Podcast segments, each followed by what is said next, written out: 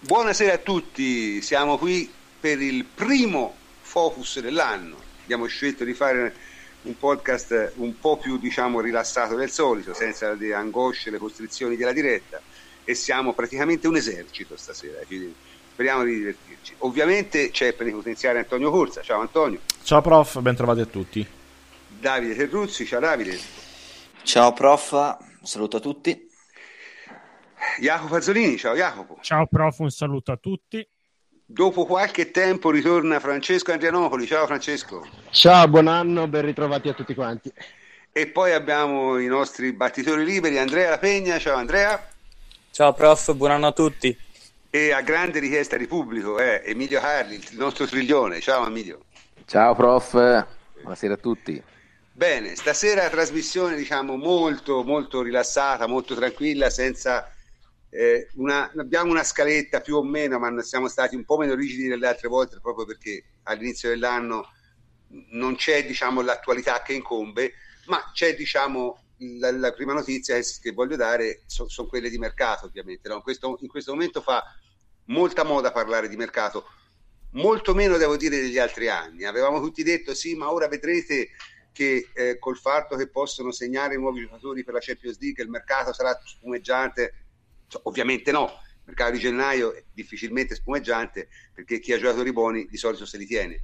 Infatti non è successo praticamente nulla se non qualche, diciamo, eh, eh, come si dice, qualche cosa che è stata impostata per giugno. E praticamente la cosa più importante probabilmente dovrebbe essere il passaggio di Ramsey alla Juve, no? Allora, a parte su Ramsey c'è un, un ottimo articolo su, sul nostro sito eh, www.albus.it da parte di Michele Tossani, ma comunque cominciamo pure a parlare un po' di Ramsey e, e soprattutto ma molti si sono chiesti, dice, ma perché non lo prendiamo subito? Ecco, questa è un po' la domanda, no? chi, chi ne vuole parlare? Vediamo un po'. Andrea? Ma sai, io per la, per la, scheda tecnica rimando all'ottimo articolo di Michele, come hai detto certo. giustamente tu, eh, e effettivamente de, del profilo si, si, è detto abbastanza. Sul perché non lo prendiamo già a gennaio, beh, eh, Evidentemente la società ha fatto le sue valutazioni, c'è l'accordo con, uh, con uh, il giocatore e soprattutto con l'agente del giocatore e probabilmente un tentativo l'avranno anche fatto di portarlo subito a Torino, però è chiaro che l'Arsenal a questo punto ha detto io se lo vuoi subito non mi accontento di qualche milioncino, voglio di più. La Juventus avrà fatto le sue valutazioni e si è detta che magari si può continuare con questo centrocampo senza quel tipo di profilo lì, eh, o quantomeno non a quel costo e, e quindi ha messo le basi per giugno molto, in maniera sì. molto lineare. Una domanda io mi chiedo, e questo lo chiedo un po' a tutti, no? ma è mai successo che un giocatore ha svincolato a giugno, si sia mosso a gennaio per un qualche indennizzo? Vi ricordate qualche caso? Io non ho, non ho memoria di questo. È mai successo? Tu... Qualche volta sarà successo, ma a mente non me ne vengono nessuno, almeno nessuno non di grosso. Eh. Sì, perché se ne parla sempre, no? ma una delle cose di cui si parla sempre che in realtà non succedono mai. Ma, ma il Nino Maraviglia non l'hanno pagato un botto a sei mesi alla fine del contratto? Non me lo ricordo, Emilio, ho fatto una domanda per questo. Eh, però l'hanno pagato come se fosse un sì, uomo. Cioè, eh, però sì. l'avrebbero preso lo stesso. Sì, sì, l'avrebbero preso comunque, l'hanno sì. Però, sì, però eh. non l'hanno preso a zero, cioè l'hanno no, no, a zero no. stellino. No, ma hanno... con uno sconto, gli hanno pagato, hanno pagato pieno. Uno, uno stonfo. Però, sì, però c'era anche una mezza asta con il City, no? C'è stata proprio un'asta tra, le, tra, le, tra, i due Manchester per cercare di portarlo e con l'Arsenal e con il giocatore per uh, il Trento. Sì, diciamo che in linea di massima o lo paghi pieno anche a gennaio oppure se non lo vuoi pagare lo prendi a giugno. Il discorso di dire lo prendo solo per sei mesi, quindi ti do solo qualche milioncino, eh, vale per magari per i giocatori di secondo piano, i Bentre, gli Alcacoli lì, ma per i giocatori seri non, eh, non viene considerato. Ah, da, D'Ambrosio. D'Ambrosio è stato preso così. Eh, appunto, che era cioè promesso all'Inter che è una ciofeca ma è andato un po' meglio di quello che doveva essere dai alla fine per la ciofeca che era perché per esempio già che mi parli di ciofeche interiste Candreva fu preso dall'Inter a gennaio ma lo pagò a prezzo pieno per esempio Sì, nel senso, se lo prendi a gennaio, l'idea è un po' questa. Anche no, ma non era in scadenza, secondo me, Candreva. Candreva non era in scadenza. Invece, ah, può darsi, D'Ambrosio, in scadenza. D'Ambrosio invece era proprio in scadenza e aveva detto che non rinnovava col Torino e che andava all'Inter. Quindi fu proprio un ah, paio beh, di milioni così. Sì, no. eh. Vabbè, ma appunto si sta parlando di giocatori di, di, di secondo terzo livello. Eh. Cioè, il, Nino, il, discorso di Nino Meraviglia secondo me non vale perché que- lui non è che aveva un accordo a zero con qualcuno, lui semplicemente si è messo in vendita e chiaramente se ti metti in vendita eh, parte l'asta e a quel punto lo paghi a prezzo pieno. Anche perché in linea di massimo è un giocatore forte, se anche ti sei messo nell'ottica delle idee che ormai lo perdi, però avercelo quattro mesi un giocatore forte eh, ti, ti, fanno comodo, ecco, obiettivamente. E poi... E, e, il giocatore forte generalmente anche un professionista non è uno perché gioca da un, ha già la testa a un'altra squadra, allora non gioca bene i mesi da gennaio a maggio, normalmente, anzi, magari con la testa libera giocano ancora meglio. Sì, anche perché comunque se ci sono dei premi a vittoria i soldi li prende, quindi non è che...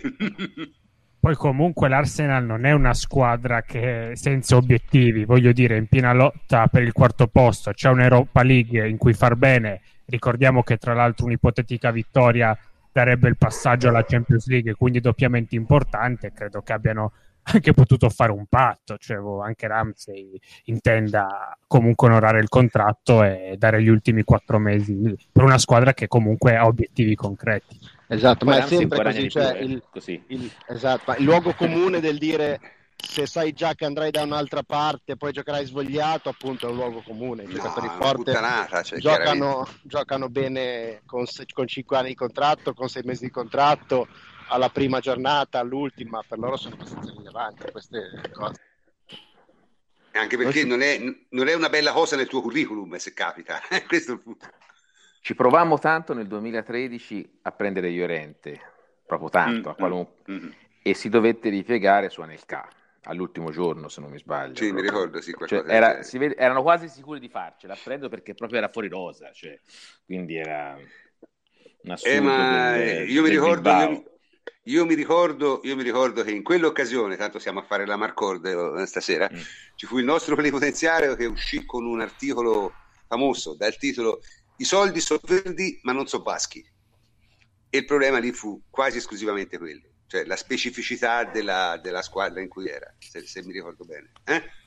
Comunque, su Ramsey io volevo dire due parole anche su un'altra cosa, perché noi qui abbiamo Emilio che giustamente appena sentito di Ramsey, che cosa hai detto Emilio? Che ho detto di Ramsey? Che hai detto? Dice, so, sostituirà che dire sulle tine il fisioterapista? Cioè, sì, c'è qualche che... dubbio dal punto di vista fisico? Allora, quello non è, non è detto.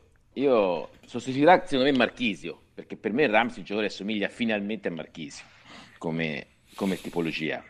Eh... Quello del 2011, eh, però. Il miglior Marchisio, diciamo. Vabbè, Ramsey ha 28 anni, il, mar- il miglior Marchisio non si è visto 20, tra 26 e 29, prima ah, di farsi appunto. male, secondo me. Quello maturo, quindi sarebbe quello più o meno. Non che siano identici, però come collocazione secondo me sarebbe abbastanza simile, cioè un quasi 10 che fa la mezzala e che può fare anche il regista. Cioè, comunque, Ramsey è un po' più robusto come giocatore, diciamo.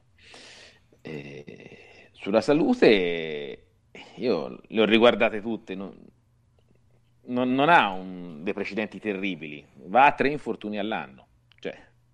Negli anni buoni sono di media da tre settimane, negli anni cattivi sono da cinque. Quindi è un Insomma, giocatore, diciamo, da 30 partite all'anno? Eh sì, siamo lì, insomma. Sì, sì, ne ha giocate tra le 30 e le 35 in tutti gli mm. ultimi 5-6 anni. Che no, voglio però... dire, d'altra parte non gli si chiede neanche di essere un titolare da 60 partite all'anno, quindi 30-35 va bene, insomma. Però sì, magari no, ai tempi di Wenger c'erano tanti infortunati. Eh. L'Arsenal ha una storia di, di, di tante partite fatte con 6-7 assenti, cioè una squadra, una squadra, storicamente piena di infortunati nel corso delle stagioni. Quindi magari è una cosa. E Wenger ha sì. una storia di allenamenti eh. non proprio. Eh, esatto. Sì, esatto, sì, sì, no, no, Quindi... non proprio. Mm. Non lo so, sai, di solito alla Juve il primo anno stanno tutti male perché non sono sì. abituati a allenarsi a quel modo. Poco allenante, eh. e, e poi nel secondo fanno meglio. Eh, però boh, non lo so. Io ripeto, a me come giocatore piace molto perché effettivamente è un giocatore che ha delle caratteristiche che in questo momento nessuno dei centrocampisti della Juve ha. Anche io qualche dubbio dal punto di vista fisico ce l'ho, però mi sembra che la Juve, questo parlando sempre di mercato, no? mi sembra stia puntando decisamente su giocatori di un certo livello, cioè a prescindere da, dal resto, no? Ci sono dei giocatori che hanno giocato partite importanti, hanno giocato finali, hanno giocato alto livello per anni e, e la Juve va a cercare quelli adesso. In qual- in, forse è cambiata un po' la filosofia no? Del, nel, degli ultimi anni. Si è spesso detto appunto che il mercato diciamo, di Marotta era fatto in un certo modo, no Antonio? Sì, allora e, guarda, io ci vedo due differenze. La prima accennata già quest'anno, che però secondo me sarà un trend, cioè il costruire la squadra eh, anche perché in buona sostanza ora è completa, no? non abbiamo grandi buchi, quindi eh, un modo di costruire una squadra che passerà sempre più, secondo me, dall'occasione alla necessità, cioè eh, pensare la squadra per quelle che effettivamente sono eh, le possibilità di migliorarla e quindi andare a pescare delle eh, figure specifiche che possano aumentare che ne so, il, circola- la qualità della circolazione della palla, la, eh, piuttosto che gli inserimenti a centrocampo, eccetera. Quindi si lavorerà molto su un'idea, eh, diciamo, di, di, più di ehm, giocatore utile piuttosto che occasione utile. L'altra, l'altra, cosa da dire è che probabilmente è più facile in questo momento per la Juventus, per rispondere proprio alla tua domanda, attirare gente già con un curriculum importante, gente che ha già vinto, gente che ha giocato ad alti livelli, perché la Juventus rispetto al passato è cresciuta, ora è diventata una squadra credibile e appetibile e quindi probabilmente è più facile avvicinare quel, qualche giocatore. Ad esempio Ramsey mi pare che è un giocatore che eh, messo sul mercato a zero ehm, eh, potesse avere una rosa abbastanza ampia di squadre anche importanti no? Del, sulle quali eh, puntare eventualmente per prendersi un contrattone se sceglie la Juventus eventualmente probabilmente perché veramente crede nel progetto della Juventus e nella possibilità di vincere. Io non credo che noi abbiamo fatto l'offerta più alta, ma questo appunto arriva col tempo, arriva con la credibilità, con Ronaldo, con tutte le mosse che abbiamo fatto ultimamente. Sì, anche col, con come probabilmente trattiamo i giocatori, eh, perché io anche, francamente anche. i giocatori alla Juve, cioè io dicono veramente delle cose notevoli e non le dicono sempre, questo è il punto, non è che le dicono in tutte le squadre in cui sono. Eh, le dicono dopo che vanno via, tra l'altro, molto, sì, sì, sì, Mol, molto toglia... spesso dopo... Se togliamo Dani, Dani, Alves che non si è trovato Vabbè, Dani Alves è un pazzo scatenato. Ma cioè, sono, sono, parecchi quelli che parlano bene, sì, sono parecchi, dico, dico, quelli che parlano bene e che anzi vorrebbero tornare alla Juve, da Vidal, Pogba, Morata... Eh, eccetera, veramente c'è la fila di giocatori che tornerebbe eh, di nuovo a Torino perché si è trovata bene e poi è perché probabilmente vede la differenza poi con altri contesti quando lascia, quando eh, lascia certo, la Juve, no? certo. fa il confronto e vede che effettivamente. Comunque, un giocatore di cui si è parlato un po' questo gennaio, no? non tanto, ma in chiave un po' strana, no? è Piazza. Ora, Piazza, a parte a tutti noi dispiace un po' il fatto che questo giocatore, che io ritenevo estremamente forte, non si sia concretizzato. E però diciamo questo ci permette di introdurre un discorso che voleva fare Emilio, giusto, su, sul, sul, discorso dei prestiti, no? come funziona? Ma io, io volevo fare un discorso partendo da un, da un aspetto teorico.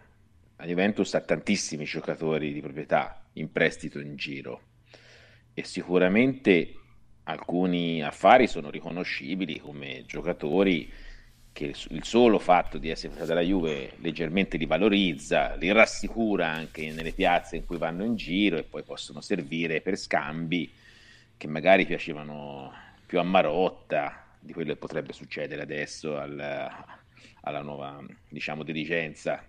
Va un po' visto questo. Ma eh, dal punto di vista dei, sui prestiti dei giocatori invece diciamo, indirizzati ad avere un futuro alla Juve, io comincio ad avere un po' di dubbi sulla politica che è stata fatta in questi anni. Eh, per esempio, eh, adesso se ne parla un po' meno perché abbiamo quadrato infortunato, ma sembrava destinato a essere di nuovo prestato Spinazzola prima di arrivare a, a sai... di piazza. Ora Spinazzola magari ha l'occasione di giocare in campionato per un paio di mesi finché non, finché non, eh, non torna quadrato. Ma Spinazzola, che è un giocatore bravo per la Serie A, lo sappiamo, cioè non c'è il minimo dubbio.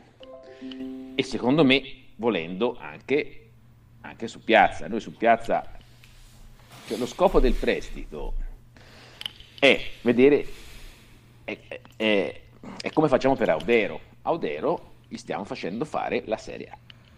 Cioè, ha fatto bene la B e ora fa bene la A. Quindi Audero, che ritorni o no la Juve, che abbia voglia di fare, che ne so, il secondo a vita, perché forse non vale un primo portiere a Juve, però oh, si sta costruendo una vera carriera Serie A ed è un ottimo prestito quello di Audero.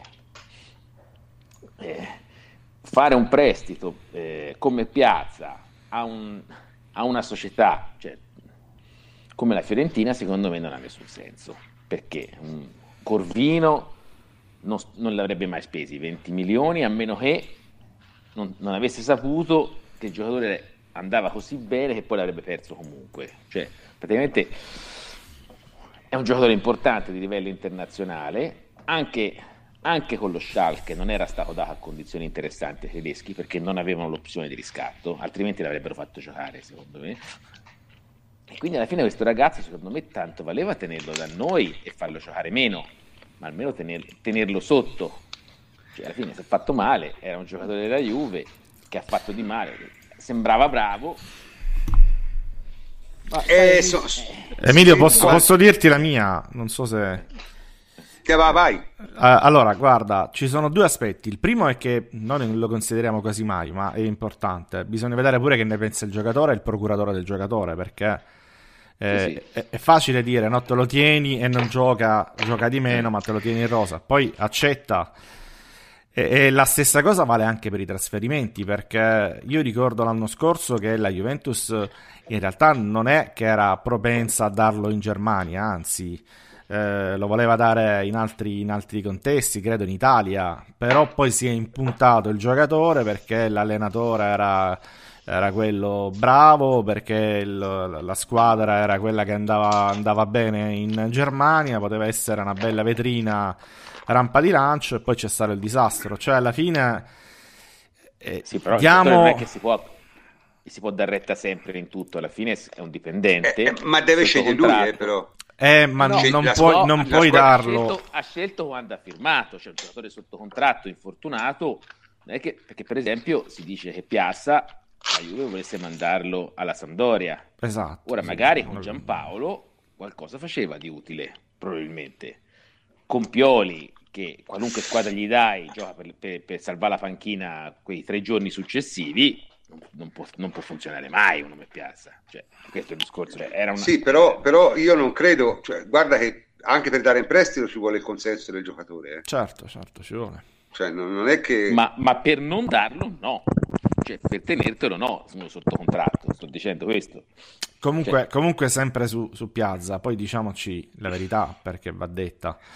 Ha avuto poche occasioni ma le ha sfruttate tutte malissimo, eh? cioè non c'è una singola partita che ha fatto quest'anno che, era, che, che è stata di, giocato, di, livello accettabile. Ha giocato eh? malissimo, ha giocato eh. malissimo. Eh, quindi e... quando è così bisogna rendersi conto che questo ragazzo qui non è Maradona che non gioca perché c'è il complotto massonico, ma semplicemente è un ragazzo che in questo momento non vale neanche la Fiorentina. Ma soprattutto cioè, c'è proprio il discorso di campo, nel senso che noi eh, abbiamo appunto. storto un po' il naso quando dicevamo, oddio, però lo Schalke gioca un 3-5-2 dove è il posto per Piazza. Eh, il, il, problema non è tanto il 3-5-2 perché se il giocatore vale poi le idee all'allenatore lo fa cambiare. Il discorso che facciamo un anno dopo è dire la Juve ci aveva visto lungo, purtroppo il giocatore ha preso una brutta china e non è neanche la Fiorentina la sua dimensione in questo momento perché non sta giocando, perché quando sta giocando sta giocando molto male.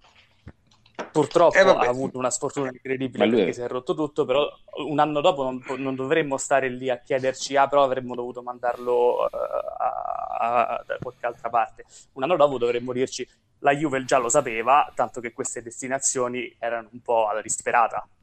Tra l'altro la sua grande sfortuna è stata che si è rotto nel momento migliore in cui stava iniziando a giocare con continuità, Allegri ci stava puntando e con la ristrettezza di uomini per il 4-2-3-1 nella, nella stagione della seconda finale di Champions, volente o nolente avrebbe giocato tanto, aveva anche fatto prestazioni incoraggianti. Purtroppo eh, lì ha avuto sfortuna, a volte, a, volte, a volte, sono sliding doors. Volte sono Però alcune doors. avvisaglie, prof, se ne era anche parlato, io vedendolo allo stadio, prima del, del cambio di modulo, prima dell'infortunio, era che Piazza fosse il, il, classico giocatore slavo che ha un fisico della Madonna, non gliene frega niente e vuole giocare camminando di tecnica. Cioè, no, no, le, queste avvisaglie eh, c'erano eh, già, già sì. in Già appunto, prima ancora eh. di venire alla Juve, in realtà, ne parlammo. Il eh. problema è che chi ha questo tipo di mentalità fa una fatica infernale a uscire da un infortunio, perché dà per scontato il fisico. Cioè, ce l'ha avuto, è sempre stato dominante fisicamente, non torni mai uguale da un infortunio come quello, devi, devi usare tutta l'esperienza, la voglia, le, le, la grinta per essere abilmente il 90% di quello che eri prima se invece lui faceva tutto quello che era fisico in maniera naturale, è facile adesso non gli riesca più nulla. Cioè... Probabile, probabile, probabile. Comunque, in ogni caso, su una cosa io però sono abbastanza d'accordo, e questo è vero, cioè nel senso, un giocatore si presta per vedere il suo livello, cioè, e, e quindi credo che in questo senso abbia ragione Emilio che prestare Spinazzola non avrebbe il minimo senso in questo momento. Cioè, se il giocatore da Juve lo fai giocare, se non lo vendi, non, non, vedo altre alternative, ma non credo comunque che, che Spinazzola fosse impredicato di andare via, eh. Mm, ne dubito molto, anche perché con l'infortunio Barzagli posto in lista c'è, quindi insomma non, non l'ho mai ritenuta una cosa probabile al di là delle chiacchiere. Al di là delle chiacchiere. Lo voglio vedere Barzagli fuori lista, eh. poi ci crederò. Beh, Barzagli ha un infortunio, Barzagli ha un infortunio, lo terrà fermo, insomma io penso che ma la Juve di solito è sempre stata abbastanza logica in queste cose. Non il, ha mai... È il terzo cambio per la finale. Sai, cioè... ah, sì, il terzo cambio. Per... No, vabbè, dai, non, non facciamo questi discorsi. Comunque, invece, sempre parlando di mercato, no? perché questo passando a, a cose più, più eh, interessanti, no? e, e, o forse anche più buffe, se vogliamo.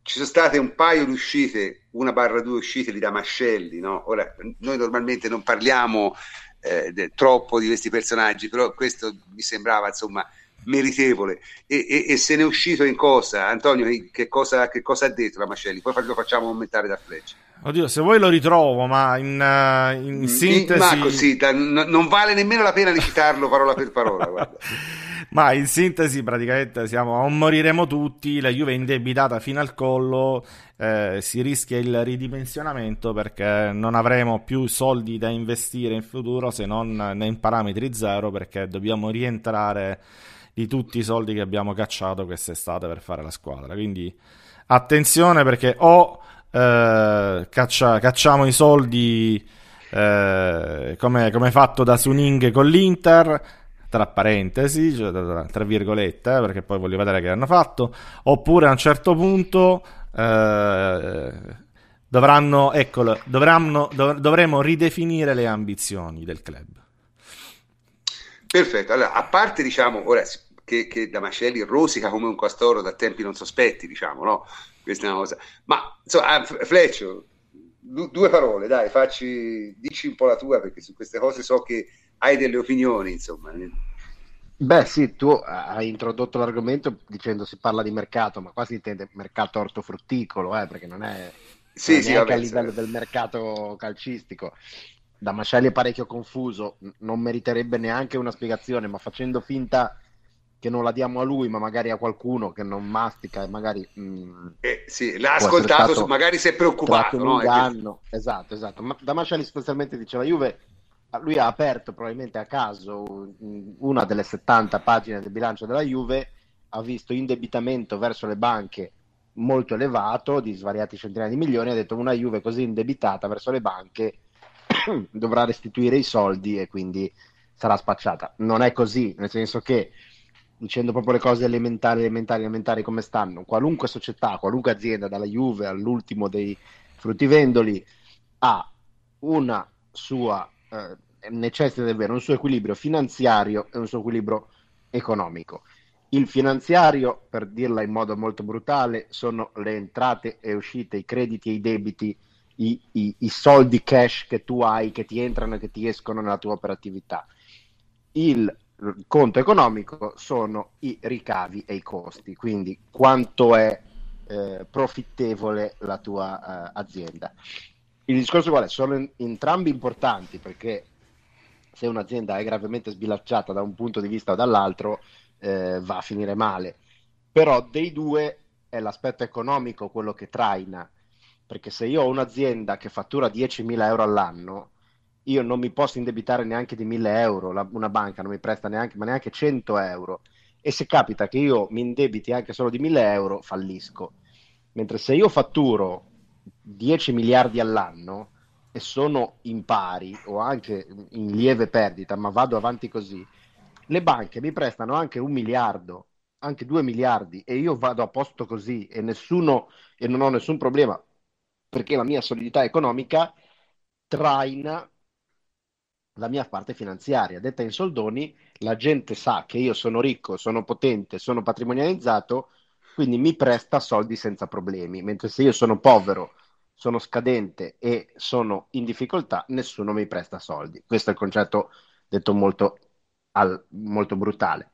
Quindi il discorso qual è? La Juve è molto indebitata? Certo che la Juve è molto indebitata, perché per avere liquidità, la liquidità non ce l'ha di suo capitale proprio, ma la chiede in prestito ma il punto è che questa cosa va assolutamente bene ed è assolutamente sostenibile, perché la Juve come situazione economica va alla grande, il suo fatturato continua a crescere e quindi tutti si fidano del fatto che la Juve non avrà problemi a ripagare i propri debiti e a rinnovare il proprio indebitamento di anno in anno.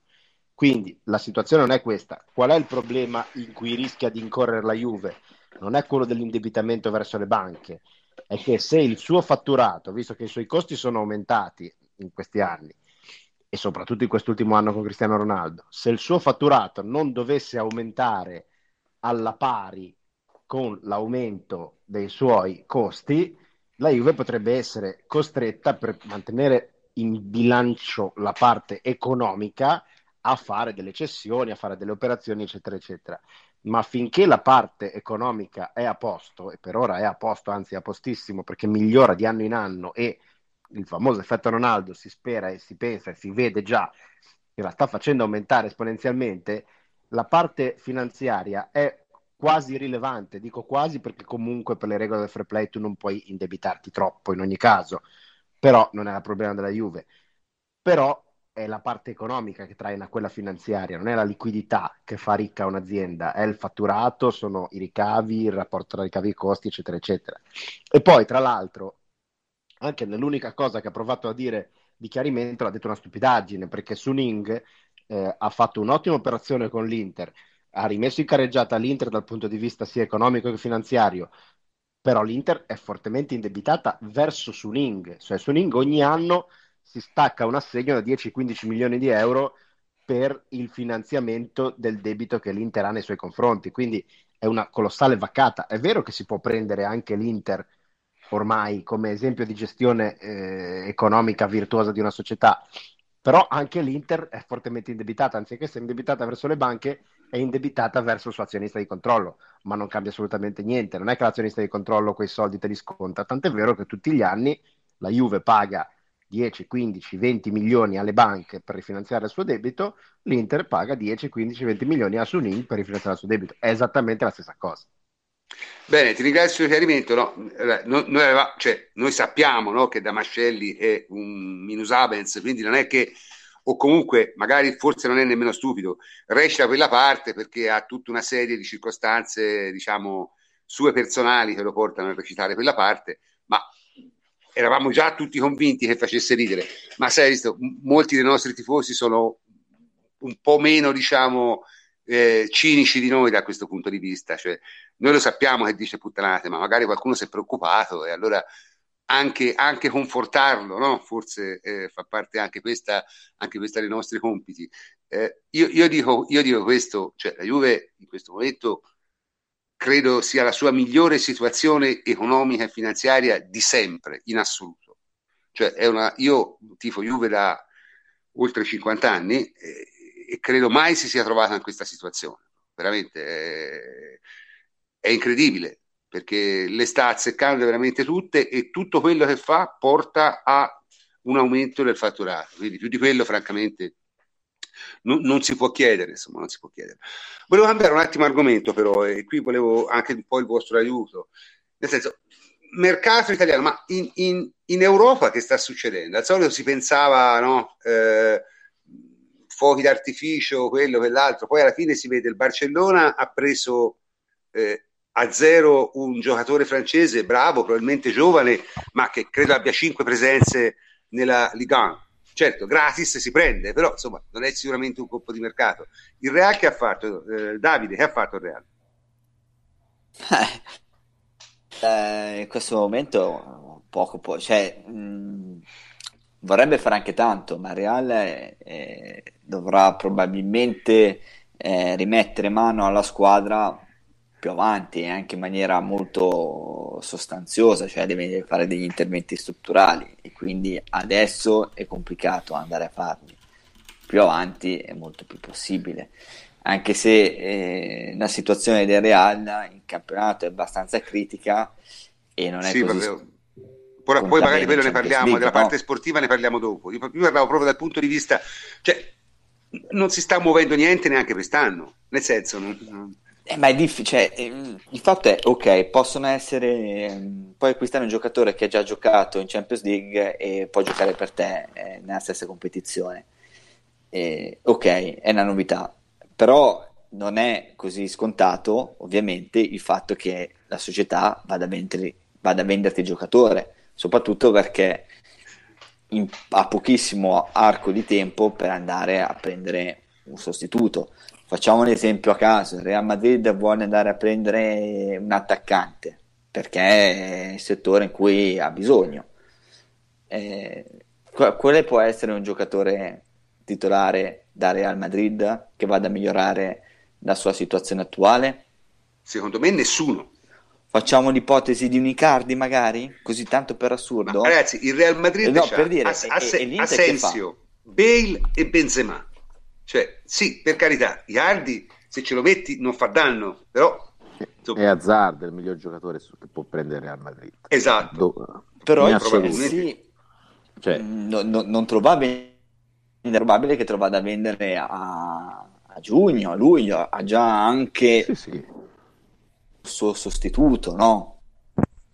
Ma infatti lo si diceva prima, nel, si chiacchierava prima, in realtà questo mercato di gennaio non sta vedendo grossi affari così, i rinforzi, quelli grandi veramente, gli acquisti quelli importanti si faranno a giugno e le basi si stanno mettendo adesso. Il Tanto Bayern è l'esempio più eclatante. Esatto, il Bayern ha preso gli articoli di mercato che, che, che sono usciti, non sono tanto per le trattative di adesso di gennaio, quanto per questa squadra sta cercando Tizio per giugno, il Bayern con Pavar, ehm, il, il, Barcellona a quanto pare con uh, De Jong, eh, e via di PSG si sta muovendo, il Real sicuramente si muoverà per Hazard, e, insomma cioè, mettono tutti i tasselli più che andare a prendere per adesso, la stessa Juventus. Mm, no, ma ripeto, eh, questa è un'altra di quelle cose no? che avevano, tutti dicevano, ma vedrete ora a gennaio le cose saranno diverse.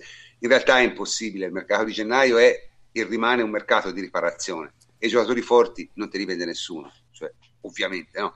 Anche perché un giocatore sta forte sta presumibilmente in una squadra forte che quindi in questo momento ha degli obiettivi e quindi non, non, non si fa molto semplicemente. Devi pagare, devi pagare, di più, devi pagare di più, è molto semplice. Sì, ma La non gente solo pensa che sia il mercato dell'occasione, ma devi pagare molto più di quanto pagheresti normalmente un giocatore, eh, quindi diventa controproducente. Certo, Io dovessi certo. dirne una che secondo me che mi stupirebbe se non facesse nulla, è il PSG perché sta giocando con davanti alla difesa un difensore centrale e un trequartista. E non, cioè, è una cosa. Marquinhos e Draxler tradotto. Eh sì, ma perché ha messo fuori Rosa Rabiot e sta giocando. E se, se si pensa a quanto spende e, e quello che vuole fare il PSG, che nel ruolo nevralgico del centrocampo abbia due giocatori fuori ruolo, è follia assoluta. Sì, ma il PSG comunque spenderà anche tanto, ma uno tra Neymar e Mbappé quest'anno li deve vendere. Eh. secondo me non ha molte alternative a questa cosa qui, perché sennò veramente, li, li, veramente questa volta li, li fanno neri, eh, infatti c'è Tuchel che è abbastanza impazzito in conferenza stampa. Comunque ci sono delle difficoltà, sono quelle che elencava prima Fleccio, e... però è difficile andare a... adesso a a risolvere questa situazione. Si, si legge tanto dell'interesse per uh, Allan. Eh, oggi è uscita anche la risposta di De Laurentiis che sarebbe dammi 100 milioni, però ma io forse credo pure che se vera, danno... eh, cioè, 100 io credo che se gliene danno inciso. Sì, sì, no, ma poi non è quello, ma io, io credo gli basterebbe parecchio meno per portarcelo lui in collo questa è la mia impressione, però cioè parecchio meno, insomma, io, io se, se arriva Nico a 60-70 milioni ce lo porta con l'aereo privato.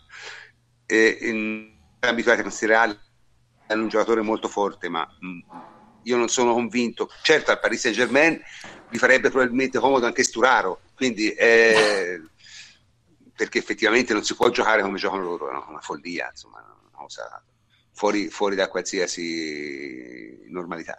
Quindi sì, forse il PSG farà qualcosa, forse sarà quello che ci darà qualcosa di cui parlare da qui alla fine di gennaio, perlomeno per le cose di mercato. Volevo ancora tra... cambiare argomento un secondo, perché c'è Emilio che ha portato un argomento abbastanza interessante, che, che, che secondo me è una cosa di cui non si parla tantissimo, mi sono sempre chiesto, Emilio. Ma è una cosa, era proprio buttato lì stavo ragionando ora sul fatto che eh, i, tre gio- i, tre giocatori argentini principali che ci sono in Italia, che sono eh, Icardi, Higuain e Dybala, sono rappresentati da parenti.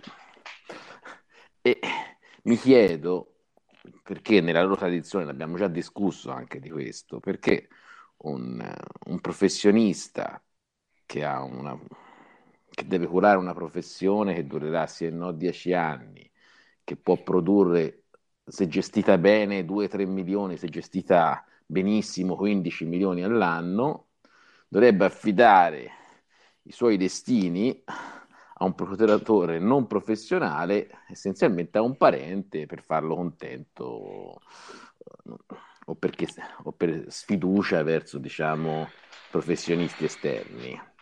Ora, sinceramente, quello che sta facendo Vandanara adesso fa un po' ridere sostanzialmente, nel, soprattutto con l'arrivo di Marotta all'Inter, perché ovviamente Marotta appena arrivato, essere, trovarsi una trattativa su piazza non c'è più abituato, perché forse nemmeno alla Sandoria succedevano queste cose. Una, una gente, come può essere Vandanara che, che usa i social o le trasmissioni televisive per, per fare la trattativa in piazza? Eh, Vabbè, lei usa i social sì, per creare sì, consenso sì. su di sé e per avere potere poi dopo da qualche parte. Però, Però rendiamoci conto una quanto è delicata la carriera di un giocatore eh. e che tutto sommato Icardi eh, è il primo anno che gioca in un Inter decente. Cioè, ha dedicato all'Inter quattro anni, cioè in una squadra di merda, ci ha giocato quattro anni ed era un giocatore che valeva molto di più di quella squadra. E, ma Legandomi, eh. scusa, a quello che stai dicendo tu, vorrei allargare un attimo il discorso perché la notizia di il fatto che comunque dall'anno prossimo 2020 sarà uh, restituito sì. l'elenco uh, dei procuratori e solamente chi ha superato probabilmente l'esame potrà esercitare la professione.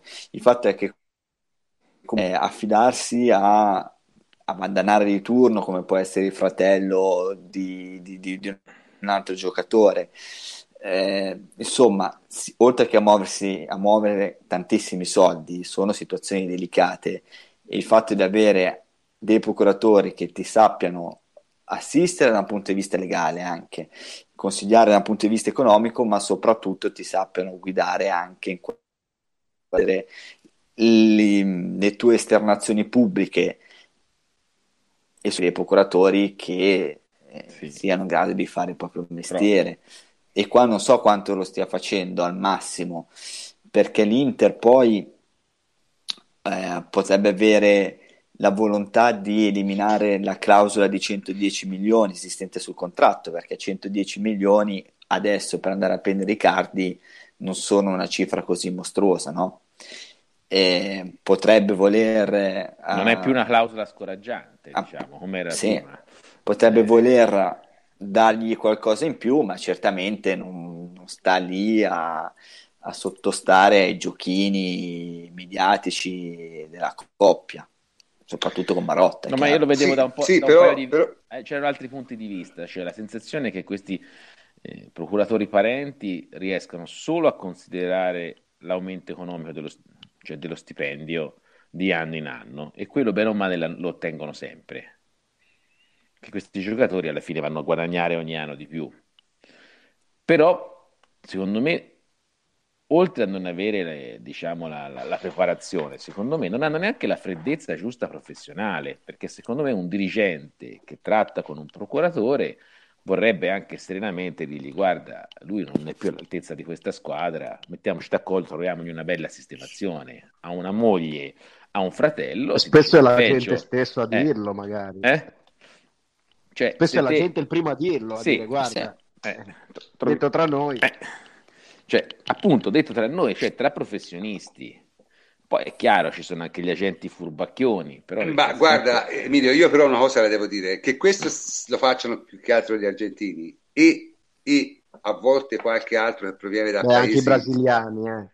In sì, Argentina ma com- in Brasile è un malcostume diffuso, ma... Eh, sarà anche un malcostume, però sarà, è anche un malcostume, però ragazzi, il mondo dei procuratori nel Sud America è agghiacciante, eh. Cioè, Dani Alves si faceva rappresentare dalla ex moglie, però credo fosse un avvocato con i controcazzi. Sì, ma Quindi... dico, dico che, che comunque, gente... comunque, non tutti, eh, non tutti i brasiliani, eh. non tutti gli argentini. No, sì, ma comunque ragazzi, nella Juventus argentini... Alexandro c'ha il procuratore, Douglas cioè, Costa sì, c'ha il procuratore, di... Quadrado c'ha il procuratore, Bentancur c'ha di... il procuratore. Eh... Certo. Sì, sì, però in generale. In generale, sì, Brasile, sicuramente. Ragazzi, ma è normale. Là, tu, eh, tu tra... ma anche con i ragazzini perché lì tu tratti con la famiglia. Esatto, ma e infatti una vo- è una, è una cosa una che si portano da, da, da ragazzini e poi continuano. Tempo, ma, ma si portano da ragazzini perché non ti puoi affidare, perché la maggior parte dei procuratori sudamericani sono due dita più giù dei pedofili a livello morale. Nel senso, fanno delle robe agghiaccianti. E io ri- capisco perfettamente che per uno come Dybala, che andava via da giovane, fosse più facile fidarsi, che, ne so, del fratello che di un procuratore. Perché ragazzi, i procuratori sì, sono ma... bravi e buoni, però ci sono anche procuratori come quelli di Koulibaly, eh? Attenzione. Ma poi, ma poi è, è, proprio diverso il concetto, cioè se vi ricordate, finché non, la UEFA non ha proibito le TPO, le third party options, eh, i giocatori sudamericani, argentini e brasiliani avevano, erano spesso di proprietà in tutto o in parte della famiglia. Cioè, tu quando compravi il giocatore era al 60% del Corinthians e al 40% i proprietari del cartellino erano il padre, il cugino, lo zio, il fratello, la moglie, il marito, eccetera, eccetera. Quindi eh, quando la UEFA ha bandito questo sistema con cui sostanzialmente si eh, eh, campavano le famiglie dei giocatori, ma anche a livello piccolo, e, e, questi per inventarsi qualcosa hanno detto io come faccio a farmi pagare da una società se non posso più detenere una quota del cartellino, il mio figlio, fratello, eccetera, eccetera. E io, visto che contestualmente la FIFA ha liberalizzato la figura dell'agente, sono diventati tutti agenti. Quindi è stata una dinamica che da, da morbosa, anziché eh, risolversi e sanarsi è diventata più morbosa. Facciamo l'esempio per un procuratore discusso come Raiola in carriera non ha mai fatto un casino pubblico a mettere in difficoltà le società di un proprio giocatore, non ha mai fatto, e l'unica volta che ha alzato la voce è stato un, un, anno e mezzo fa contro la nuova proprietà del Milan e aveva ragione da vendere. Cioè, ha provato in tutti i modi a far capire che Donnarumma faceva una scelta sbagliata a restare al Milan perché non c'era serietà in quella società e aveva ragione lui poi alla fine a indignarsi. E in quel caso c'è la netta sensazione che è stata accontentata la famiglia del giocatore e non il procuratore. cioè, perché alla fine i procuratori certe cose sanno. Cioè, quelli bravi. Sì, sì, sì, sì, sono d'accordo, però eh. io vorrei anche però spezzare una lancia eh, per, per, chi, per, chi, fa questo tipo di scelta, perché ripeto, sì, Raiola ok, va bene, però eh, non c'è solo Raiola in questo mondo, eh, insomma... Ma mica perché il mostro di moralità, Raiola ha dei metodi anche abbastanza antipatici per spostare i giocatori, però dico che il professionista, cioè professionista che ha giocatori importanti e meno importanti, ma che sa gestire un certo tipo di situazioni e soprattutto eh, la carriera, che sa scegliere. Raiola, Raiola fa comunque sempre la scelta, magari non la migliore, ma una scelta comunque oculata per il calciatore, non fa mai una certo, cosa che vada certo. contro i suoi interessi. Anche chi ha portato al Manchester, il Manchester è comunque la società più ricca del mondo, cioè, cioè non è mm-hmm. potrà mai essere una cattiva destinazione, non si potrà mai dire no, anche perché era onestamente si dice di Pogba, eh, Pogba però al Manchester ci voleva andare lui, quindi non è stata solo una scelta reale, l'Aira ha semplicemente assecondato la scelta del giocatore come fa quasi sempre d'altronde. Comunque sul discorso di Vandanara io due parole vorrei fare. Ora, a parte che c'è, ora c'è Marotta e quindi le cose sono cambiate, ma con la dirigenza aveva prima l'Inter, credo che i metodi di Vandanara fossero gli unici possibili, eh, francamente. Io rimango di questa idea. Comunque, adesso magari ci sono, anche, ci sono anche calciatori italiani che hanno procuratori eh, familiari, eh, parecchi. Comunque, c'è anche Icardi, qualche allenatore, giusto? Prof, Icardi anche. ha un rendimento mostruoso da quando è all'Inter, è professionalmente inappuntabile, e sta sulle palle, è il capitano e sta sulle palle a, me- a, metà dei tifosi, quindi non è gestito bene, mettila come ti pare, cioè, capito? perché sta sulle palle a metà dei suoi tifosi.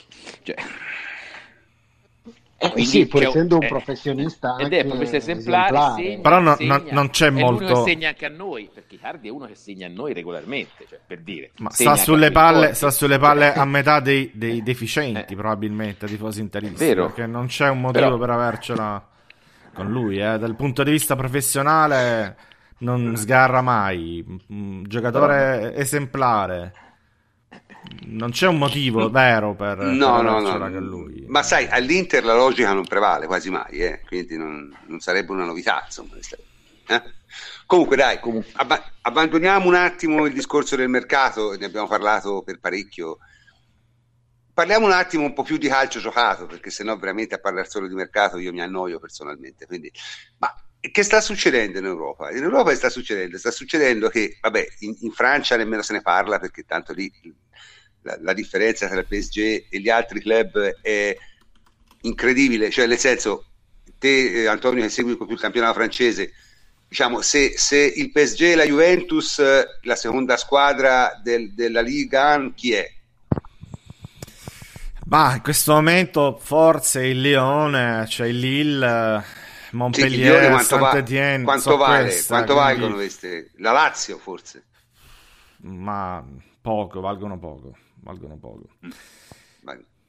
Sono anche, sono, anche, sono anche, molto distanti in classifica perché ormai mm, sì, ma poi non, non c'è... c'è la doppia cifra di vantaggio, non c'è veramente... No, il Paris Saint Germain non è al massimo della forma, eh, diciamo la verità, perché appena uscito dalla, dai quarti male, dai quarti di Coppa di Lega, proviene da due pareggi consecutivi in campionato con squadre di, di, ovviamente di livello inferiore, poi ha vinto l'ultima col Nantes 1-0. Eh, eh, ma per dire, aveva un centrocampo, vado a memoria, col Nantes, eh, Verratti, Di Maria e Draxler, una cosa del genere. Che potete immaginare, insomma, che se questo è il centrocampo che hanno, sono messi male Comunque, da questo punto di vista. Il PSG vincendo le prossime due pareggerebbe punti della Juventus nel girone d'andata, eh? perché a 47 ne deve giocare ancora due, quindi se le vince entrambe, se le vince entrambe fa 53 punti come noi. Quindi questo tanto, tanto, per, tanto per rimanere Vabbè, nelle, ma, nelle ma Sì, sì, no, per carità, sicuramente. Ecco, negli altri campionati, negli altri campionati è stato. Ma in Francia, però, un... scusami, l'unica cosa da dire forse è il Monaco, perché c'è un dramma vero. Sportivo, sì, lì, lì sta succedendo un, mac... un disastro. Monaco è penultimo a due punti dall'ultimo posto, quindi. Eh, insomma, è abbastanza, abbastanza duro. Nonostante il cambio di allenatore Jardin mi pare che sia finito in Cina, una cosa del genere, tra l'altro. Sì, sì, sì, in Cina. A, a prendere 1500 euro al mese, da quel che leggo. sì. no. Guarda, Antonio, la situazione non è drammatica come quella del Monaco, eh, ma a Marsiglia sono inviperiti pure. Sono inviperiti, è vero, sì, sì non stanno vivendo un bel momento, sono usciti malissimo da, dall'Europa e, e, stanno mettendo uh, sulla, sulla graticola. Anche perché ci sono squadre come il mio Saint-Étienne, il Montpellier, il Lille che, che, sono davanti, che insomma non dovrebbero Beh. essere davanti. Ecco. Sì, comunque il Marsiglia è sesto, ancora ancora, insomma un po'... Eh, ma adesso ah. ci sono anche a proposito di mercato, l'ultimo rumore è quello di Payet che se ne dovrebbe andare in Cina, certo che se vendono anche lui, insomma. Poi ma, ma Marsiglia mi sembra è uscito di Coppa Coppa di Francia contro una squadra di pastori. Insomma, no? sì, anche il Paris Saint Germain contro l'ultima in classifica. Comunque, ragazzi, se, se, se, volete, la prossima partita è Marsiglia-Monaco, eh? il 13 gennaio. È una bella partita. Tra tre, insieme. Tra, tra tre giorni Marsiglia-Monaco. È una bella visto partita. Che abbiamo, visto che ne abbiamo parlato. Comunque, eh, questo per quello che riguarda la Francia. No? Allora, Parlando invece un attimo della, della Bundesliga, Bundesliga francamente è, forse è un campionato veramente insieme a quello italiano con, con poche sorprese secondo me. C'è il Dortmund che sta andando abbastanza bene, 42 punti in 17 giornate. Non sono tantissimi, ma non sono neanche pochi in un campionato a 18 squadre. Era la quota a cui si girava normalmente, tipo quota scudetto, quando il nostro campionato era 18 squadre, si vinceva intorno agli 83-84 punti, vi ricordo. E, e sta andando piuttosto bene, una sola sconfitta. Dietro c'è il Bayern che eh, fatto abbastanza poco, 36 punti in 17 partite, non sono veramente tanti, però alla fine sono queste due e io ho come l'impressione che il Bayern alla fine vince, questa è la mia idea perché non è così distante da non riprenderlo il Dortmund. Il Dortmund alla fine qualche cazzata la fa per forza. Voi ne pensate di questa cosa? Chi, chi, chi l'ha seguita un po' di più la Bundesliga? Qualcuno di voi? No, guarda, prof, secondo me il Bayern rischia quest'anno. Io poi, se dovessi buttare un euro, forse lo butterei anch'io sul Bayern, però rischia, rischia molto. Uh, il Borussia non, non, dà segnale di cedimento, sta giocando bene, ha trovato la sua identità, uh, stanno col morale alle stelle ovviamente, e, insomma hanno, stanno facendo bene e hanno un motivo di credere che si possa fare ancora meglio. Oltretutto hanno una rosa abbastanza ampia e Favre la sta gestendo molto bene, cioè leggevo che è una delle squadre d'Europa con più gol dalla panchina, cioè proprio Favre un po' ricorda Allegri in questo, eh, tiene i giocatori proprio con lo scopo di farli entrare eh, nel secondo tempo, fa cambi veramente mirati e a parte la sconfitta poco prima della sosta, sorpresa con l'ultimo Fortuna Düsseldorf, ha veramente fatto poche battute d'arresto vincendo gare molto difficili e questo è veramente un campionato in cui il Bayern rischia anche se probabilmente alla fine vincerà. Sì, anch'io penso che ce la dovrebbe fare, però poi può darsi, può darsi che, che, che, che mi sbagli. Eh, vediamo un po', dunque abbiamo parlato sempre in ordine diciamo di, di interesse, no? Allora, la Premier League, la Premier League anche qui diciamo ci potrebbe essere l'evento, no?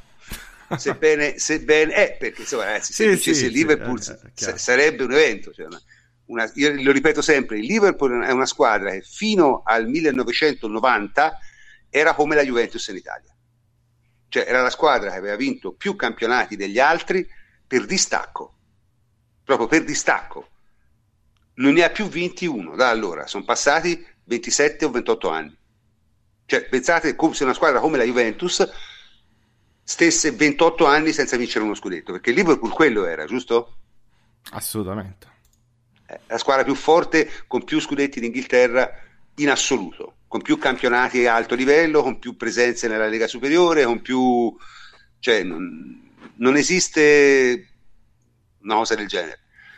Eh, in ogni caso, 54 punti, il, il Liverpool ha fatto, eh, mi sembra, 51 punti nel girone d'andata, che in Inghilterra secondo me sono un'enormità. E, e prof, li peserei anche, cioè so, sono 17 vittorie, 3 pareggi e una sconfitta, ma questi tre pareggi sono arrivati col Manchester City, all'Emirates contro l'Arsenal e in casa del Chelsea, mentre la sconfitta poi è arrivata contro il City, cioè vuol dire che il Liverpool è praticamente a punteggio pieno con, dalla quinta posizione in giù, cioè non ha avuto ancora una battuta d'arresto, non contro una piccola, ma contro una medio piccola. Il City non è poi troppo distante, cioè è un quattro camp- punti soli, sì. Cioè un campionato in cui veramente le prime fanno proprio un... ma non le prime due, anche le prime quattro, cioè Tottenham e Chelsea mica hanno pochi punti, cioè fanno davvero... Beh, il Tottenham, dunque vediamo un po' quanti punti ha fatto, 45 nel girone d'andata. E per essere, una, per essere, una, terza sono tanti. E il, il Chelsea eh, ne ha fatti... conto che, che City, sia il City che il Liverpool hanno due dei primi dieci eh, record di tutti i tempi della Premier League al girone al giro di Boa. Mm. Quindi hai due, due, squadre che stanno facendo prestazioni storiche e una terza che è a due punti. Quindi... Sì, sì, no, no, no. Eh, c'è stato sicuramente an- ancora di più una... una si, sta, si parla molto spesso della crisi, diciamo, totale delle squadre inglesi sotto l'ottavo nono posto, no? Che sono Ma veramente... Anche, anche sotto il quinto. Vabbè, lo United. Sì, no, sotto lo United, dopo quelle sei, effettivamente il livello è basso. E numeri alla mano, le prime sei, ah, vabbè, a parte lo United con Mourinho, che era un caso particolare, cioè perdono veramente pochi punti col resto della classe. Basta fare il paragone eh, con l'Italia, dove da, già la, quarta, la quota quarto posto è bassissima. Invece le prime inglesi fanno veramente un campionato a parte e sostanzialmente si levano punti tra di loro. Sì, sì, sì, sì, sì, sì. No, ma, eh, tra l'altro in Inghilterra noi abbiamo un nostro illustre espatriato, no? Che c'è Sarri, no? Come sta andando Sarri secondo voi? Ma diciamo che si trova nel suo momento di difficoltà maggiore da quando è a Londra adesso, perché la squadra secondo me gioca, gioca bene, ha ben recepito un cambio di approccio notevole rispetto a Conte, cioè gioca in maniera diametralmente opposta, però ha difficoltà realizzative che, ulterior- che di recente sono inquietanti. Eh, ha, perso, ha fatto quattro gol nelle ultime sei partite, che sono pochissimi in Inghilterra, e soprattutto sta iniziando fa- ad avere battute d'arresto contro squadre di medio-basso livello come l'Ester e Southampton, che è una cosa che in Inghilterra non ti puoi permettere, proprio perché, come abbiamo detto adesso, c'è una quota quarto certo. posto molto alta. C'è pure lo United che sta ritornando ma eh, dunque, il, il, il, il Chelsea, no? il, Chelsea, il Chelsea ha segnato 38 gol in 21 partite, sono molto pochi, specie in Inghilterra, sono veramente pochi. E poi proprio sono tutti concentrati all'inizio. Eh. No, ma credo si sia rotto Giroud, no? È successo questo. Vabbè, ma anche se Giroud gioca la media gol di Barzagli più o meno. La media gol, però Giroud sa far giocare le due ali. Morata non ha ancora capito uno schema in ultimi sei anni. No, questo ho, problema. Ho eh, capito. Cioè, però non, anche, non, no, ma con Sarri è un problema. No, Trio, non capisce ne, niente di uno schema, cioè è un no, problema tri, gravissimo. Trio, hai ragione, no, hai ragione, l'ho visto. ma per quanto il Chelsea, Giroud è vero, se è più associativo, lavora bene di sponda, comunque alle spalle ha giocatori con veramente pochi gol nelle gambe il Chelsea. Cioè, questo è il discorso. Cioè, Cantè e Kovacic o Barclay che insomma non hanno sì, tanti gol. Cioè, secondo me se non fanno un, almeno un innesto in, in questa questa sessione di mercato che non deve essere per forza un top, eh, ma un giocatore che serva alle loro esigenze attuali rischiano, rischiano tanto. Però ha vinto parla... campionati con la difesa in questi anni, Chelsea, diciamo ha vinto campionati puramente difensivi. Sì, però sta segnando troppo poco, Emilio. Sta segnando troppo poco. Eh, la, la cosa... eh sì, hai ragione. Aggiungo che, come, come, ho detto prima, sta veramente faticando a segnare contro squadre piccole che si difendono basse. Cioè non, è un trend che sta continuando e rischia veramente di compromettere in negativo. Ah, detto, grosso errore non aver preso Higuain a giugno, eh, grosso errore per loro. Grosso, perché con Sarri Higuain ci stava benissimo e gli segnava quei 7, 8, 10 gol in più nel girone d'andata che sicuramente li facevano stare parecchio più alti e parecchio più tranquilli. Comunque, eh, così non è andata. Ora parla, c'hanno, c'hanno nel mirino una, una, pippa del Southampton, penso sia. C'hanno un, giocato, un attaccante, leggevo, non so neanche chi sia, ma qua, qualcuno di queste, queste squadre, diciamo, di, di, di secondo livello, che boh, non lo so. Bah, cose abbastanza strane. Comunque, ripeto. Ma Batshuayi lo... l'hanno venduto o l'hanno prestato? L'hanno, l'hanno, cioè, non, non è più in rosa, non so se l'abbiano venduto. Cioè l'hanno sicuramente mandato via, però non so se è venduto o prestato. È a Valencia in prestito, ma non sta andando eh. bene neanche lì. No, ritornerà all'Ovile e dovrà piazzarlo da qualche altra parte. Esatto. Io ho sentito la Roma addirittura. Ah. Bazzucoso lì è un macello. eh vabbè, so, gi- giocatori così. Comunque, ripeto, in Inghilterra stiamo tutti aspettando il Liverpool in realtà. Io, non, come sapete, sono un cripto tifoso dell'Everton, quindi Liverpool non mi può stare tanto simpatico per ovvie ragioni, però effettivamente sarebbe, sarebbe un momento storico, penso, no? Cioè, Liverpool che rivince lo scudetto dopo 27 anni sarebbe qualcosa di incredibile. Comunque, diciamo, questi erano campionati. Ora, forse il più interessante però è, molti dicono sia più interessante anche dal punto di vista tecnico, io sono abbastanza d'accordo, secondo me in questo momento il campionato di più alto livello che c'è in Europa, è la Liga, che tra l'altro, oltre a vedere questa crisi incredibile del Real Madrid, io comincerei con quella, no? Perché, ripeto, io qui c'è stato anche su, tra di noi un forte dibattito sul Real Madrid, perché certo, dice, ah, ma hanno perso Cristiano Ronaldo. Sì, ho capito, ma non è che al posto di Cristiano Ronaldo eh, gioca Ciccio Caputo.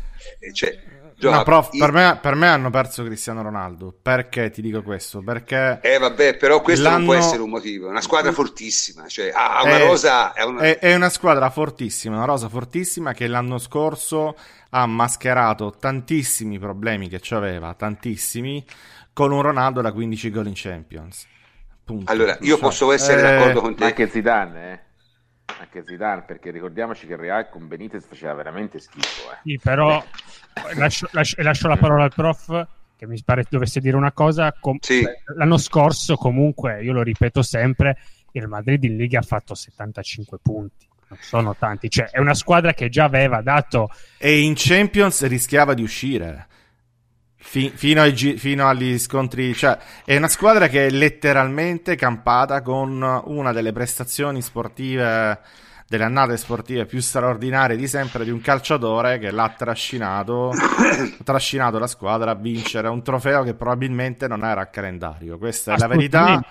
E no, da, qui, da, qui, si è andato poi, scusami, a eh, probabilmente esaltare un po' troppo giocatori, vedi, Modric, eccetera, che sembra che fosse un genio, si è visto. Eh, sì, Bale, però voglio dire, si è, svegliato, si è svegliato nel finale, non è un giocatore che vale eh, Cristiano Ronaldo.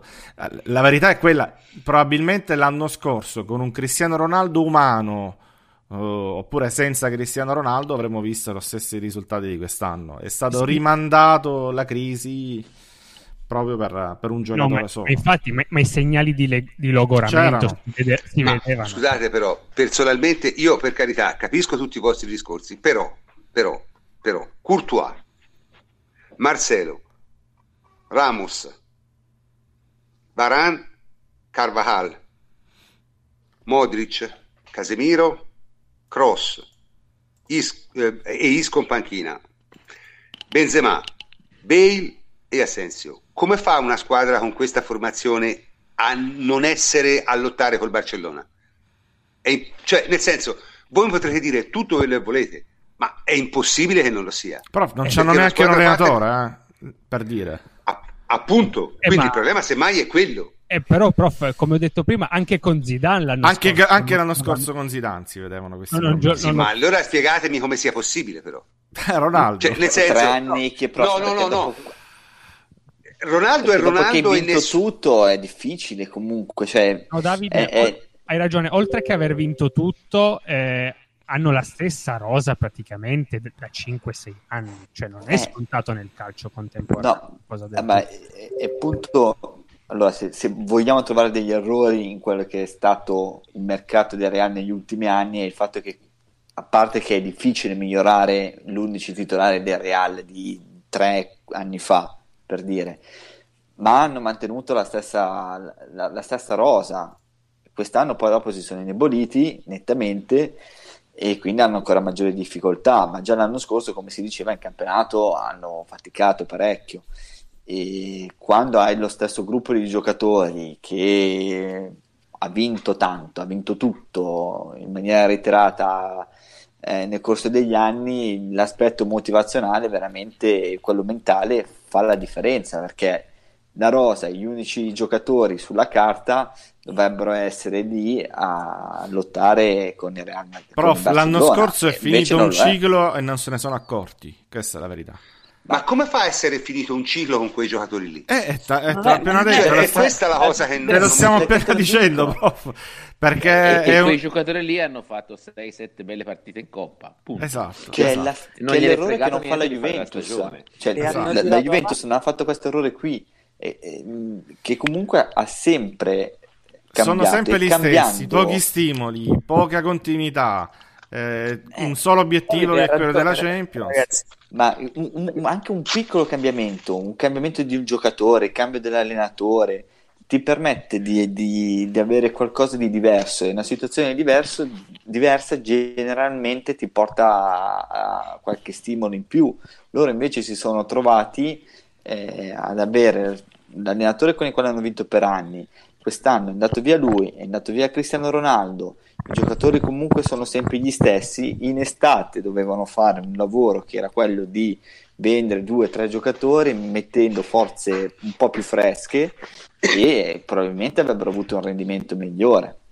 Ma poi c'è una è mancato, è mancato il ricambio generazionale. Di... Scusate. il ricambio generazionale perché le grandi eh. squadre Real Barça ogni anno comunque erano abituate a inserire un giovane che sbocciava, ad esempio Barcellona ha inserito Arthur che è, subi- è, subito diventato un centrocampista da Barcellona, mentre Real ha tre giocatori, Lucas Vasquez, Asensio e Vinicius, che dovevano essere quelli che diciamo non colmavano da soli Ronaldo ovviamente, però quelli che salivano di livello e diventavano giocatori da Real e non sono giocatori da Real, cioè Asensio un gol in stagione, eh cioè, anche eh, se Vinicius sembra, sembra sì, esatto, sembrava eh, un fenomeno. Cioè, sì. eh, lì eh, basta poco, eh, anziché un Arthur, eh, c'hai un Vinicius che poi magari sboccia più avanti, per carità, però eh, questo già spiega molto. A questo ci aggiungi,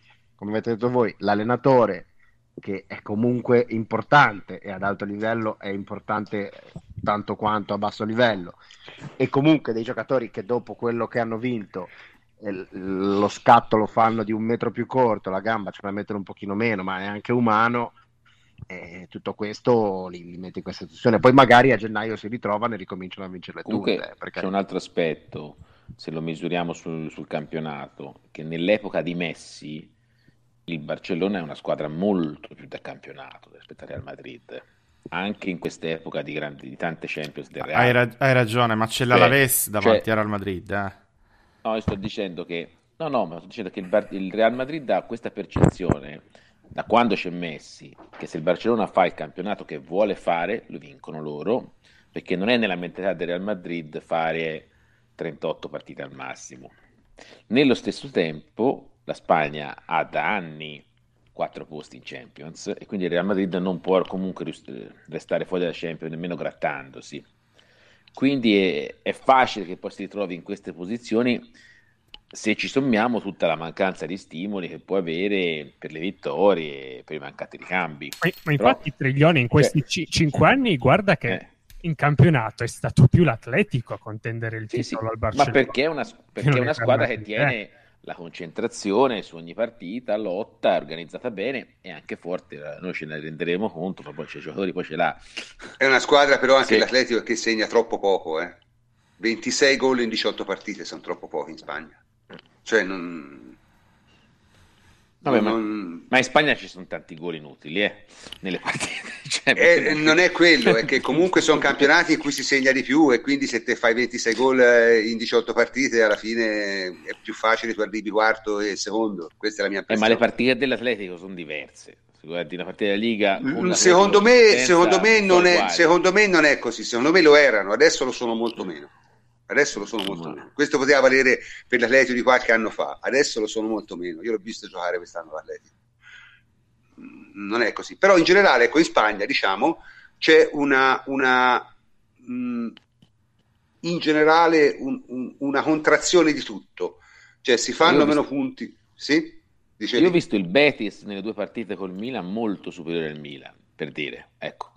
Sì, sì, sì. Cioè, visto va una superiorità detto, va, pazzesca. È vero, va anche detto che il, che il, Milan sono due mesi almeno che fa uno sport che non ricorda nemmeno lontanamente il calcio, eh? Questo so, va però, detto. Però cioè, sono Milan da... in questo momento ha, so ha, una classifica adesso. come so, quindi è sesto, come il Milan. sesto, eh, sesto. La sì, però non... la... Sì, il Milan sì, è però, italiana e sembrava sì, però di squadre che giocano meglio del Milan in Italia ce ne sono 12 cioè Ora, Milan è sesto, ma di squadre giocano meglio ce ne sono 10. Cioè è anche però, un però, po' la, classi- la classifica è anche un po' un frutto di tante dare, cose. In Spagna 20 probabilmente. Il, il, Valencia, il Valencia che ha giocato un dignitoso girone con Juve e Manchester, quindi non con le ultime dell'otto, in Spagna langue in fondo alla classifica. Eppure... Dodicesimo, è dodicesimo. Eh, eh. Ragazzi, in Spagna, a differenza degli altri campionati che abbiamo citato, e ovviamente a differenza dell'Italia, c'è una classe media ottima importante. Per questo i punti che sta facendo il Barcellona, prima il prof ha detto, sono molto minori rispetto a quelli degli altri campionati perché di punti se ne perdono molti di più. Ed è normale che sia così, perché se il campionato è più competitivo, e poi abbiamo detto è il campionato probabilmente migliore d'Europa e quindi del mondo, il, la, la, scala di valori non è così disequilibrata come era, era in passato. È normale che poi escano fuori squadre come il Betis, come il Siviglia stesso, come il Valencia, che mettono in difficoltà tutte le altre classi medie europee. Eh, Andrea, no. No, non sono solo... Vai. Vai, vai. Ah, ok, dicevo, non sono solo minori, ma sono anche molto più sofferti. Cioè, per fare esempi, il Barça nell'ultimo turno ha sofferto tantissimo a Getafe, ha proprio vinto gare tiratissime. Come avete detto giustamente noi, è un po' una controtendenza col, col resto d'Europa. Le big che vincano meno, oltre a perdere tanti punti, soff- non hanno gare facili, cioè soffrono. Jacopo, tanto. mentre parliamo, il Barcellona ha appena perso 2-1 al Levante. Sì, in Coppa del Re mettendo una formazione in cui aveva due titolari, eh? io guardi la formazione, insomma, però vabbè. Eh, però, eh, è indicativo. No, è, sì, è indicativo del fatto che la Coppa del Re la, pensano di vincerle con una partita, difatti al ritorno mettono 3-4 titolari e vincono 3-0 questo secondo me è poco indicativo. È più indicativo il fatto che il Barcellona, se vince la prossima, come pare probabile perché gioca in casa con l'Eibar, eh, fa 43 punti nel girone d'andata, che sono effettivamente una cosa che in Italia non si vede da 8-9 anni. Insomma. Quindi abbastanza, abbastanza pochi, devo dire, abbastanza pochi. Eh, dipenderà anche da questo, secondo me dipende anche dal fatto che giocando tendono tutti a giocare in modo molto, molto più spregiudicato e, e anche il Barcellona, insomma, il Barcellona con una gestione più oculata delle sue forze poteva avere 47-48 punti tranquillamente. Non aveva alcun bisogno di perdere in casa 4 a 3, non mi ricordo con chi, con le barre, insomma, quelle sono cose che secondo me non sono, non denotano forza, denotano debolezza. Questa è la mia impressione. Cioè non è solo merito delle altre squadre, è anche merito del fatto che la Lega si gioca un po' così.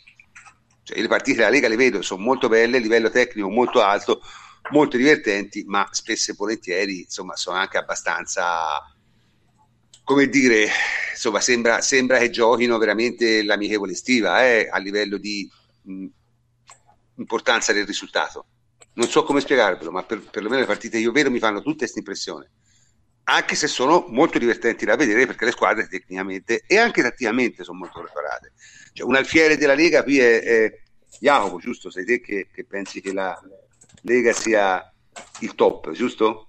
Sì, rispetto al, sì, sì, rispetto al passato dove effettivamente le squadre si assomigliavano un po' tutte, sia in positivo che in negativo. Sento un sottofondo, il rumore. Sì, Sì, c'è qualcuno sta trascinando okay. dei sacchi di ghiaia da qualche parte. Ok, è, and- ok, è andato via, è andato via. No, però rispetto al passato vedo anche una flessibilità maggiore. Ci sono senza dubbio squadre che un po' incarnano lo stereotipo spagnolo, molto tecniche che vogliono sempre controllare il possesso. Credo che il Real Betis sia uno degli esempi migliori, l'abbiamo visto anche col Milan.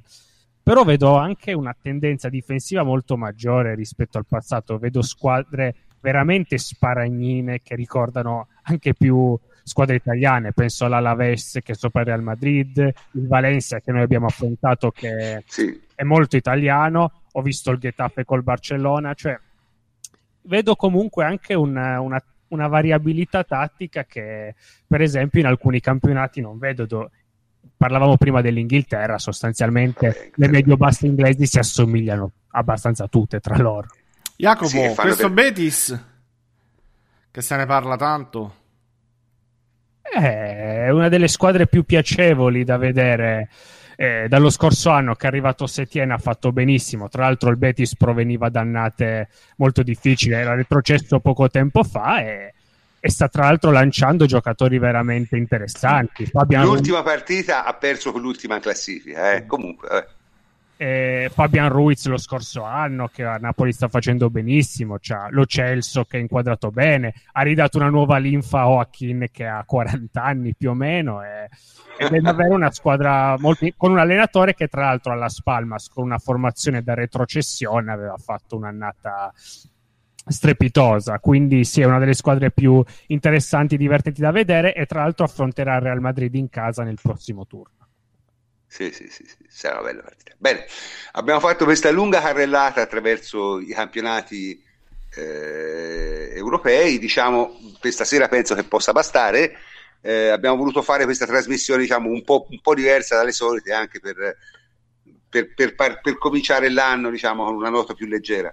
Comunque è stata molto divertente, almeno per me, perché per una volta, insomma, abbiamo parlato un po' più diciamo in maniera un po' meno strutturata e un po' più come a volte si parla fra noi. Comunque saluto tutti i miei ospiti, a cominciare dal plenipotenziario Antonio Corsa. Ciao Antonio. Ciao prof, alla prossima. E Davide Terruzzi, ciao Davide. Ciao prof, a risentirci. Jacopo Azzolini, ciao Jacopo. Ciao prof, buonanotte a tutti. Francesco Andrianopoli, ciao Francesco. Ciao prof, bentornato a Emilio che c'era mancato e buonanotte a tutti. E ovviamente Andrea Rapegna. Ciao prof, scusate per i sacchi di ghiaia, buon weekend a tutti. Ok, e infine Emilio Carli, ciao Emilio. Ciao, grazie e arrivederci a tutti. Bene, eh, abbiamo, siamo stati insieme circa un'ora e venti, che è un tempo perfettamente adeguato per, per questo momento dell'anno. Io sono il professor Cantor e come sempre vi saluto. Buonanotte a tutti.